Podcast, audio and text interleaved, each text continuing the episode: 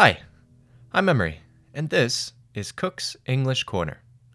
To those of you who are listening for the first time, this is a podcast where we try and create interesting, natural content that allows English learners to practice their listening and reading skills.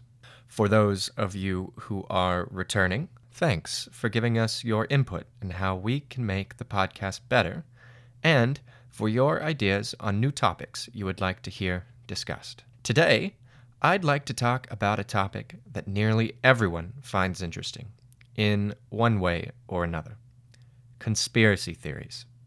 Conspiracy theories are everywhere. They range from the silly, like the earth is flat, to the dangerous and racist. This uh, particular group of people controls the world from behind the scenes. Conspiracy theories are in no way limited to the American context, but Americans do seem to be especially fond of them. Many of you may have been following the political events in America during the 2020 elections, during which a new conspiracy theory has arisen that a deep network of democratic political actors and strategists have worked together to steal the vote and rig the election.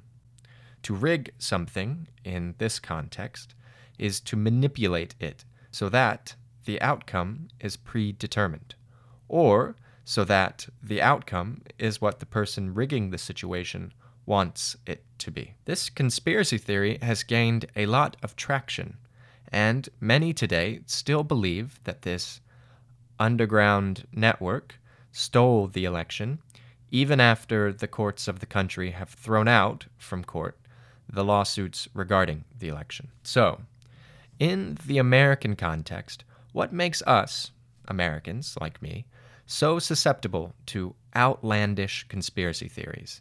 That is, conspiracy theories that are almost unbelievable. One possible answer is that our history has shown us that some conspiracy theories, once thought outlandish, turned out to be true. For example, for a long time, there were whispers that the government was secretly experimenting on groups of people in the United States, using them as uh, guinea pigs to discover the effect of certain diseases on the human body, without even telling the people what was happening. These whispers turned out to be pretty accurate. Starting in 1932, the American Center for Disease Control and the Public Health Service, these are both agencies of the United States, began funding a study of 600 black male sharecroppers in Alabama, a southern state. Half of these men were chosen because they were infected with syphilis, a sexually transmitted disease.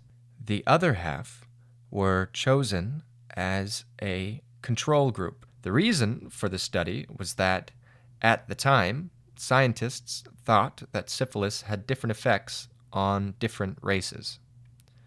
The men were promised free medical treatment, but were not told that they had the disease, and were not actually given any effective treatment. They were lied to. The lies were particularly wrong because syphilis is a disease that can cause extreme problems um, blindness, that's the inability to see, deafness, the inability to hear, um, mental illness, and even death. The victims uh, were not only the men involved, their wives oftentimes caught the disease as well, and some of the children born afterwards were also infected with the disease.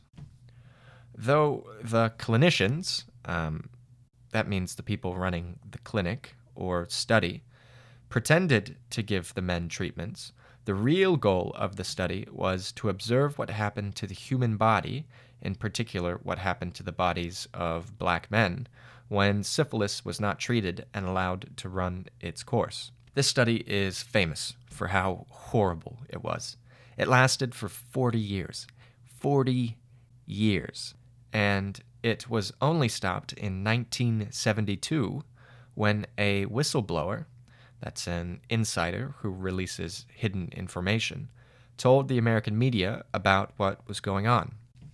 Only in 1997 did the American government officially apologize for its actions. Bill Clinton, then the President of the United States, formally apologized for the study, calling it uh, shameful and racist, which it was. It was horrible. Another conspiracy theory that has turned out to be true is the breadth, um, that means the scale or the large size, of the American government's surveillance of people all around the world, including American citizens. As it turned out, the NSA, that's the National Security Agency, has the ability to spy on millions of people through its um, several programs and was able to access information through people's personal emails, their game consoles, like their Xboxes, and from people's cell phones. Leaked documents also revealed that some employees of the NSA were spying on their own romantic partners, and the NSA was tracking some people's sexual activities. On the whole, uh, the Washington Times reported that up to 90% of those being surveilled were ordinary Americans who had nothing to do with what the NSA was looking for. There are more examples, but the point is that the American people may be more willing to believe conspiracies regarding the American government because the American government has already been shown to have acted behind the scenes in negative ways against the American people.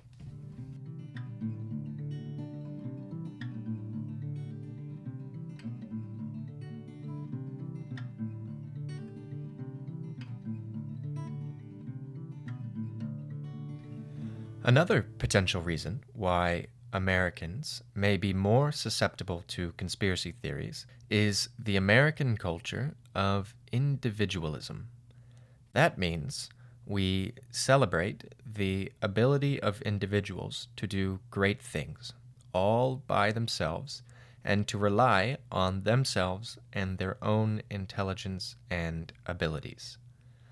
We can see this individualism in our American heroes. We celebrate characters played by actors like John Wayne and uh, Clint Eastwood, who, in their most famous roles, play men who must fight, often by themselves, against entire groups of people to stop injustice. Uh, comic book heroes like Superman and others tell us do what's right even when no one else is. This individualism has a lot of benefits. It teaches people self reliance, it instills in them the idea that uh, they can do anything they set their minds to. It gives people the courage to go against the flow, to do and to think what they think is right, regardless of what uh, other people may think or say. And this sometimes results in people discovering interesting things or in changing society in some way. In my opinion, this individualism comes from two places from the white American mythology of the Wild West cowboy, who often had to go it alone. Um, that's an idiom or phrase, go it alone, that means to do it yourself, to act by yourself. And um, from our founding myth of the Pilgrims, who came to America to start anew from the old world. Um, maybe I'll talk about the American founding myths in a future episode. However, those same attributes also mean that people feel comfortable in dismissing information that goes against what they think and believe, instead, um, relying on their own opinions and thoughts. So, if they are already predisposed to liking or disliking something, if they come across information that confirms what they already believe or um, want to believe, it becomes much more difficult for people to change their minds, even when they come across information that contradicts, um, that means goes against, what they believe. I don't mean to suggest that this is a purely American phenomenon. Uh, phenomenon means observable event, an event that happens. People around the world are susceptible to what psychologists call the cognitive bias. We all accept what already fits into our worldview, and we will often reject what does not fit into our worldview unless we are confronted with a mountain of evidence. I am simply suggesting that in America, our values also play a role in shaping how easily we fall for misinformation and conspiracy theories.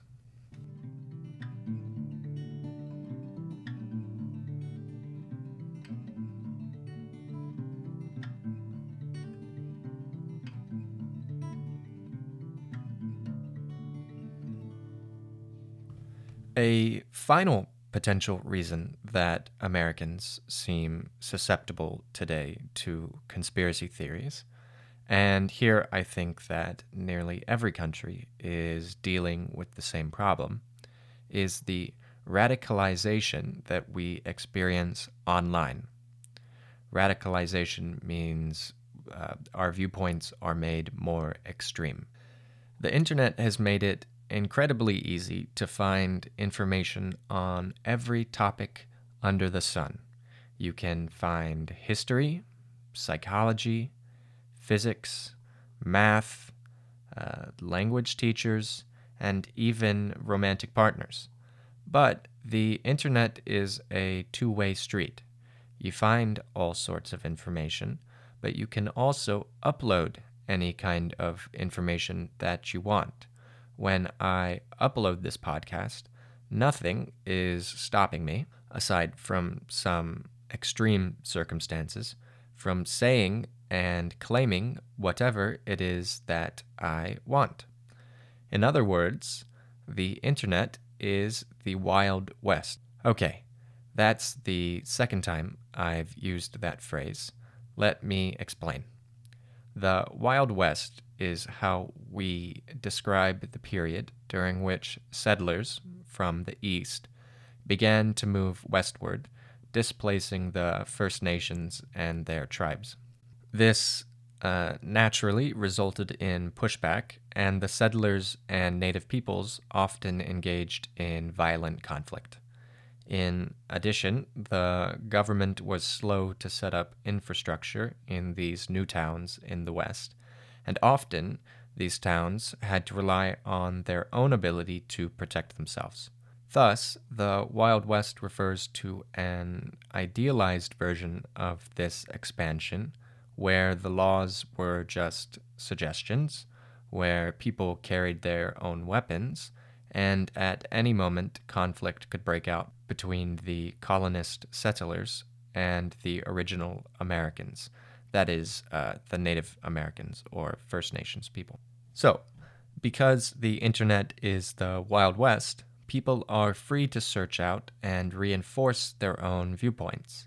And when people come across bizarre ideas, oftentimes those ideas seem reasonable because the entire forum or site where the ideas are presented is filled with people who already believe those ideas and there is no one there to challenge or disprove the claims. In addition, as it turns out, the social media that we consume is geared towards making us more radical. These sites earn much of their money from advertisement, which depends on how long viewers actually view content. The result is that these websites want to show users content that keeps them engaged for as long as possible.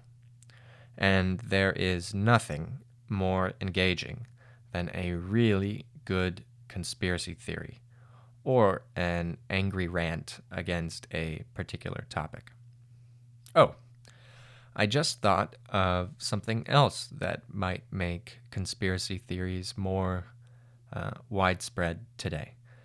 Oftentimes, controversial topics can be seen as conspiracy theories from both sides. For example, many in America today believe that global warming, or climate change, uh, as it is now called, is a hoax. In other words, though the vast majority of scientists who work on climate change acknowledge that the Earth is warming and that this is a severe threat, many people believe that world governments and these scientists have a uh, vested interest in convincing the world that climate change exists. Either because the scientists would lose funding if it turned out climate change was not real, or because the governments want to have more power and uh, passing laws regulating industry and what industry can do is a good way to gain power.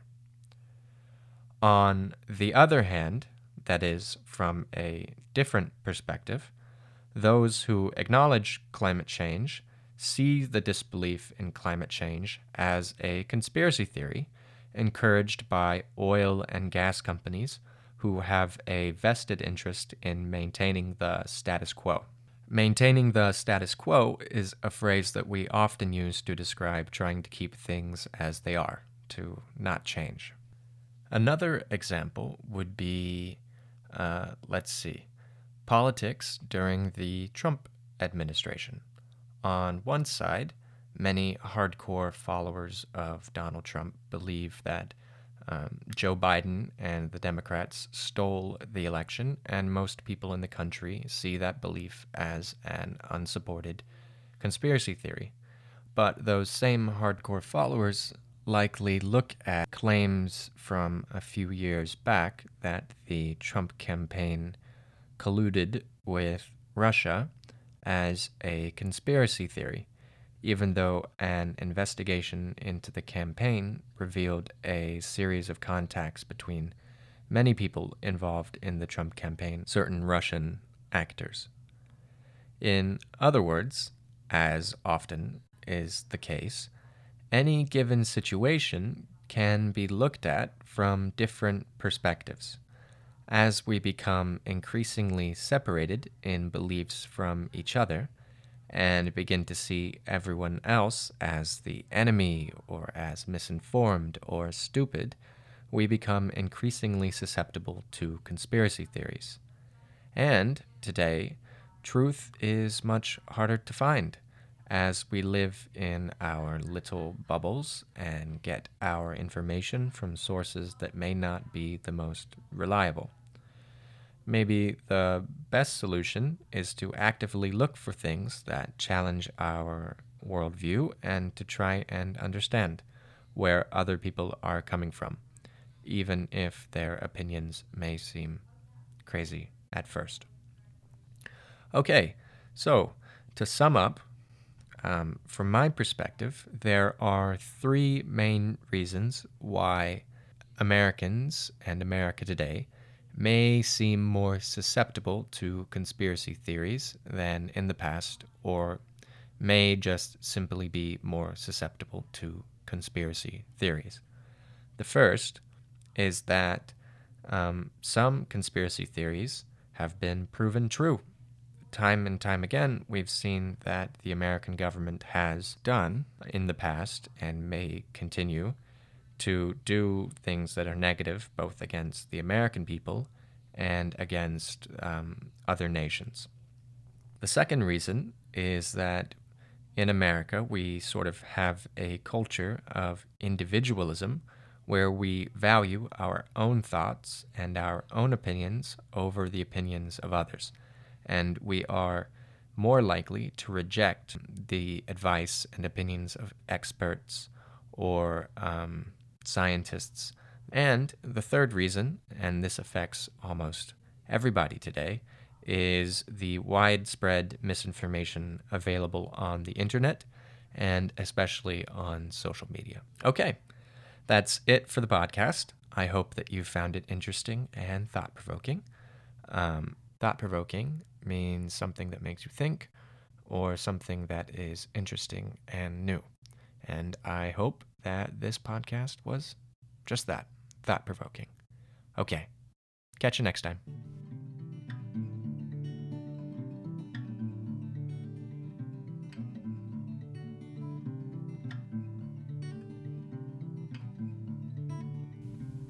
Thanks for listening. If you want to find a transcription for this episode, you can go below to the description and find a link to our website where you'll find it for free. No signups required.